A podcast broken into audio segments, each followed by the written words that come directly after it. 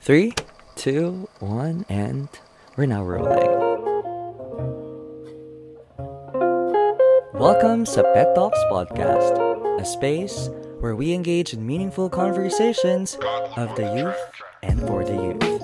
We are a work in progress, and so do you.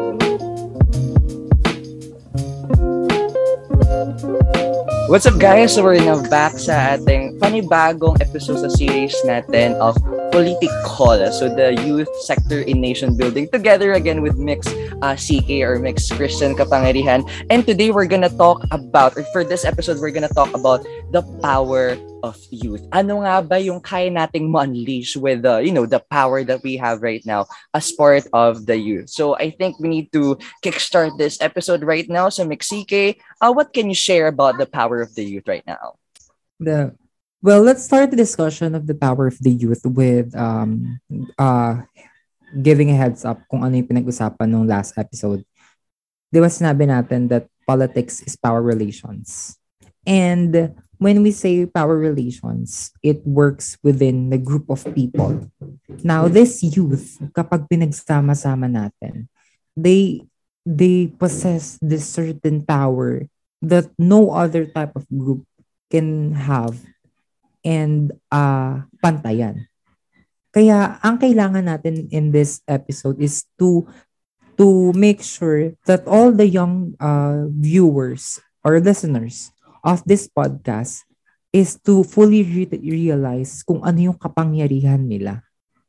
And that is what we're looking forward to. Kasi back uh, years ago, hindi ko talaga alam uh, what are the benefits or ano ano ba talaga yung ano na parang nabigay na sa akin since birth. Nabigay na sa akin ng bata since birth. And gusto talagang I'm really curious about this. I am I'm not really into everything, lahat talaga alam ko, pero I want to learn from you this time. I really want to know more. Ano ba yung uh, kapangyarihan natin um within you know within this period of time na talagang elections are really upcoming.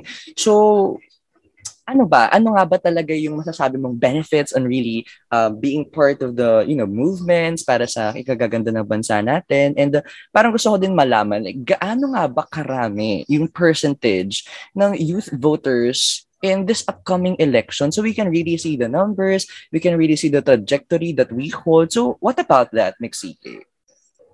Right. Let's start first with the with the benefit of engaging early in the political discourse. Di ba madalas sinasabi sa atin ng mga matatanda, Naku, masyado ka pang bata para dyan, wag ka munang makialam. Tapos ang lagi ko namang sinasabi, lagi ko namang rebuttal sa kanila. Kailan ba ako dapat mangialam? Kapag wala na akong kap- kapangyarihan para i-express yung sarili ko? Kapag wala na akong kakayahan na magbigay ng opinion? Eh, empowered ako eh. Because I know my rights. And under the 1987 Constitution, I have my freedom of expression. Now, on this part, we were going to talk about the the benefit of breaking the toxic chain of political culture sa ating bansa. 'Di ba madalas uh, ang binoboto na lang natin ay nakaba yung pag yung paraan ng pagboto natin ay nakabase sa palakasan system yung yung palakasan system ba yung yun yun yung yun yung kung sinong matunog, yun na lang yung iboto natin. Kung sino bang popular, sino ba yung nakaka-entertain, sino ba yung magaling magbudots, ganyan-ganyan, di ba? Yun na lang yung iboto natin. But, when, when, when the young voters are empowered with information, when they are encouraged to participate in that in this type of political discourse, And when they are engaged in this type of conversation, they are the ones who are actually breaking the chain of toxic culture. At yun yung isa sa benefit at dapat nating gawin in order for us to have a better nation. Ang sabi nga dito sa research ko, if they participate when they are young, they're they are also more likely to to participate later on. It's a good thing. Na-start mo na siya ng bata ka pa and as you uh, grow older, mas naiintindihan mo at mas na i-enhance mo pa yung kalaliman ng mensahe ng pagpa-participate sa usapang politika. Pangalawa, all adults also benefits by learning from the youth and society benefits from the new ideas and the fresh perspective of young people as well as from their future participation. Tama naman yun kasi yung mga kabataan, 'di ba, they are very ideological. Yung ideas nila, it's most of the time it's far from reality but but that's but that's the best thing sa kanila dahil itong mga batang ito, tayong mga bata, we are giving fresh ideas sa mga matatanda na madala, na nasa na, na matagal na sa sistema and uh, haven't th- haven't thought or haven't been given yet a new perspective on how to look at a certain issue. Pero tayong kabataan will always have a new way. At tayo yung laging trendsetter, di ba? Tayo yung laging nagbibigay ng bagong um, perspective sa mga bagay-bagay. At sa tingin ko, na talagang importante na simulan natin siya at uh, sa na at a young age, we are informed, we are motivated, we are empowered, and by the time they will also do that as they become adults and adults learn from them as well. Now, for the other benefits, we can also talk about that. But do you want to add something, um, Japan?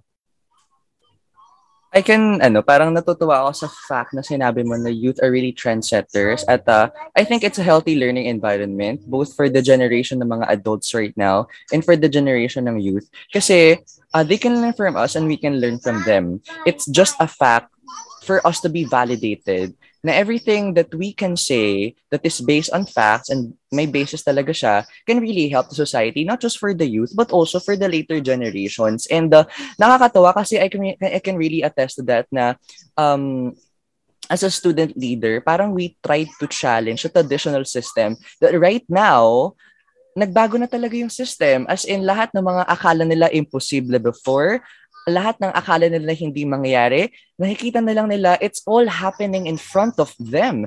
Kaya those people that are trying to like pessimistic or pessimistic or kind of hindi masyadong optimistic about the values that parang yung mga pangarap namin in our, you know, in different organizations, na, na, natutuwa na lang sila kasi bigla na lang sila naniwala sa amin.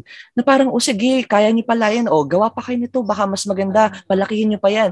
The thing that they, they realize or expected that was impossible before is now possible. And they're really trying to expect the youth to enlarge that. So that's a great revolutionary movement for the generation right now. Like we proved it wrong to them. Medyo kind of talagang ideological tayo.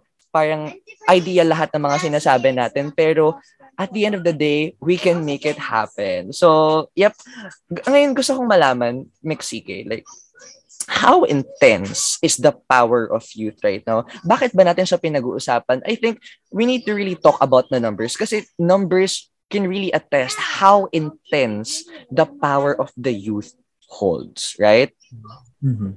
Right. Uh, before I, uh, bago ko sabihin yung, uh, yung real power ng youth, uh, I just want to add dun sa sinabi mo na ideological yung mga kabataan and they should remain ideological because uh, kapag sinabi nating ideological, you are full of imaginations, you are full of hope and motivations, and you are creative. And the youth sector should remain that way. Yun lang. Uh, so, uh, going into the the power, uh, doon muna tayo benefits so that we can uh, actually end the benefits of the of engaging with the political discourse and then we can move now move on to the actual power of the youth.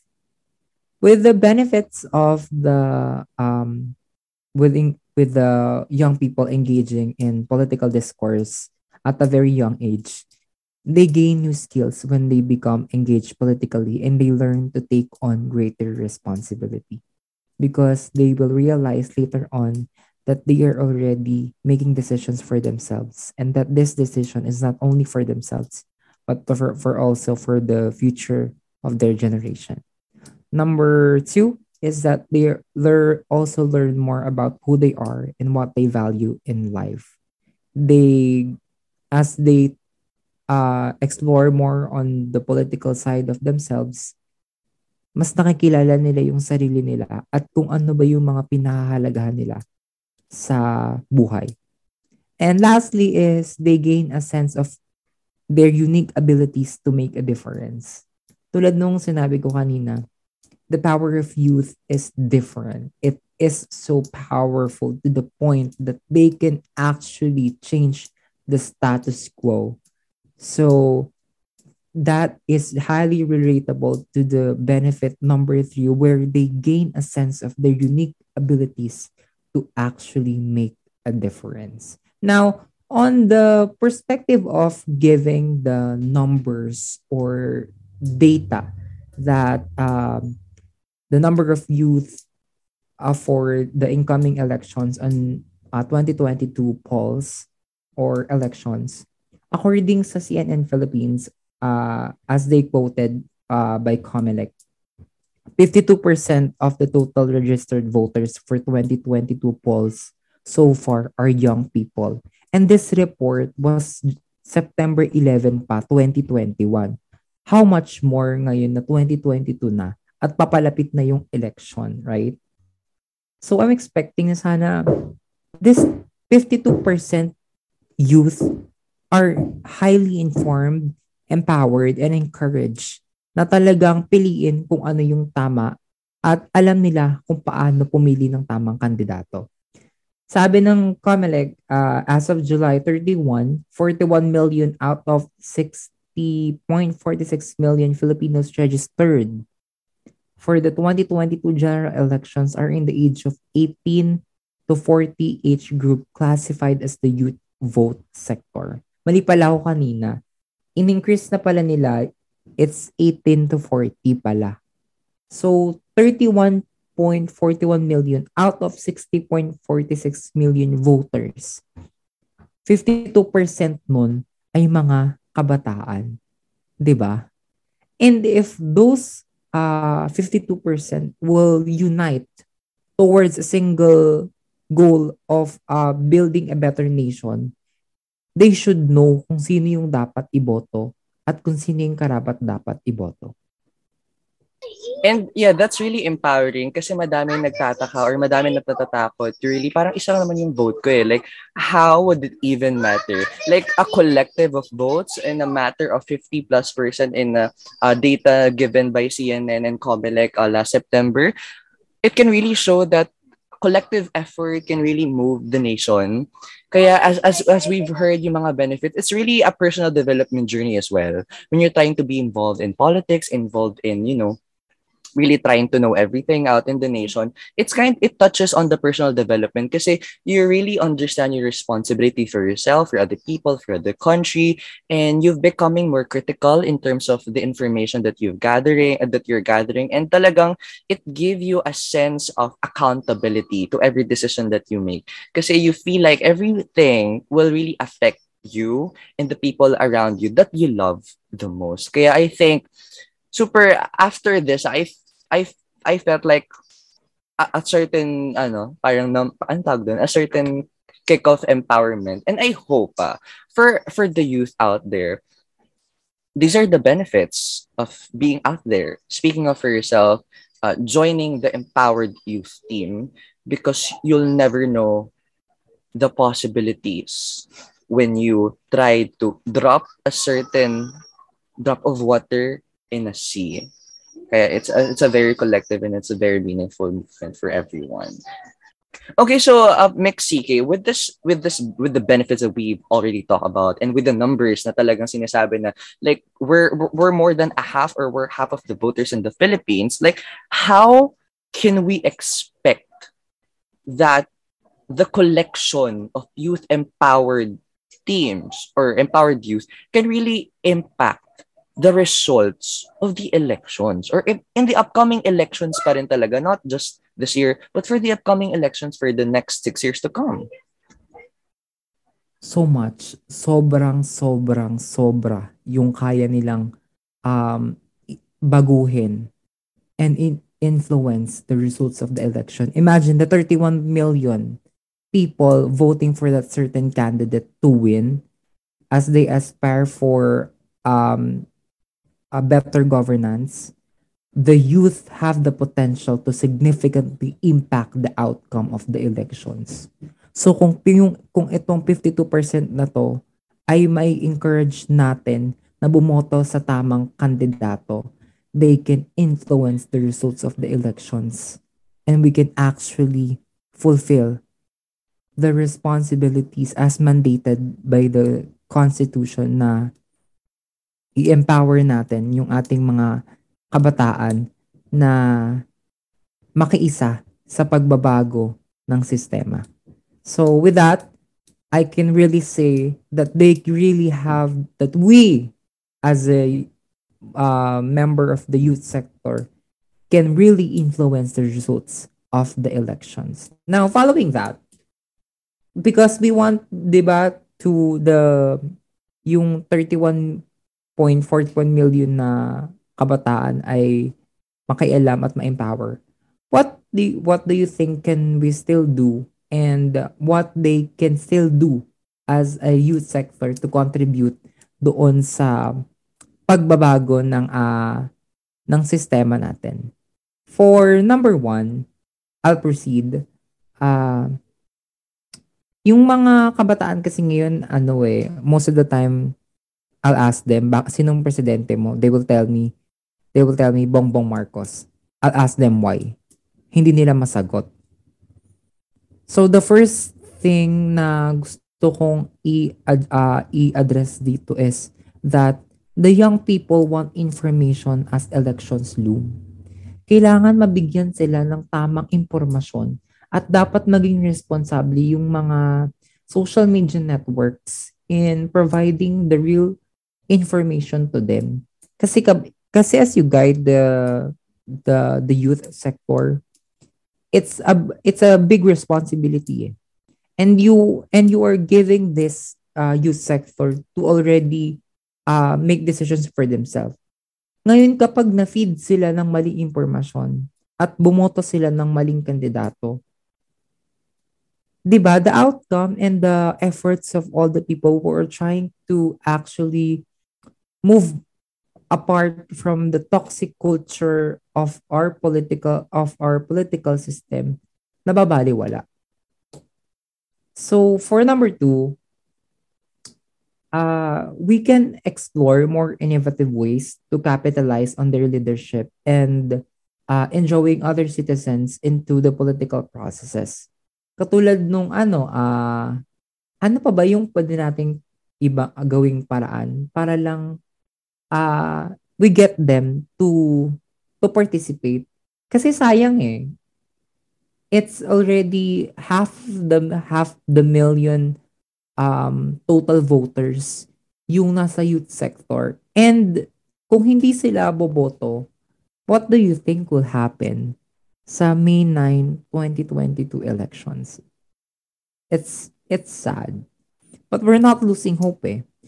Actually, kapag nag-volunteer work nga kami, minsan, minsan may mga kasama na akong napapagod, pero lagi ko silang ini-encourage that even if even if this this uh, volunteer work is tiring, huwag kayong mapagod. Kasi yung presidenteng pinili natin, never ta never napagod na ipaglaban tayo. For the last one, uh, we have to make them realize that the right that the youth have the right, the skills, and the numbers to make a difference in the government. And that the decision makers, the lawmakers, the adults, uh, the leaders of this country should acknowledge the importance of their voices, their energy, and their vision for a healthy democracy. And that's the real power of youth in the nation building. So I cannot stress everything that Mexique talked about because those are the real things that we need to inculcate within ourselves na bakit nga ba? From the past episode we, we talked about bakit nga ba hindi masamang makialam Pero, I think for this episode, like, bakit nga ba kailangan natin makialam? It just cannot be for our country, but also for our personal development as well. It- It's a healthy butterfly effect for everyone. And, uh, ayun, thank you for really, ano, empowering me as well. Because I stepped in into this podcast recording that doesn't really know everything about you know the constitution for that empowerment of the youth and the things the numbers and stuff and i think i can reflect all the youths out there that are still lacking of information that are still misinformed because guys we are really trained to be literate in media and we're trained to be literate in the information that we've had so i think um, lahat gawin natin lahat gawin natin para talaga nga to choose what is right based on right processes pa rin. And yun, thank you, th- thank you, Mixike, for really empowering not just me, ha, but for the listeners, for the viewers out there na this is what is behind pangingialam in uh, the nation building that we are that we're having right now and you know ang pinakamaingay na elections uh, in you know for the history of the Philippines so far and yep, that is for our second episode for the series of Political. So the roles of youth um, sector in nation building. Thank you very much, Mexique, for sharing these benefits, these numbers, and what can really happen to us if we try to empower the youth in ourselves. Maraming salamat by listening to this episode of Pet Talks Podcast. If this episode impacted you in a way, don't be afraid to share it with your followers and your friends and tag us at pettalks.podcast. Maraming salamat guys. See you on our next episode.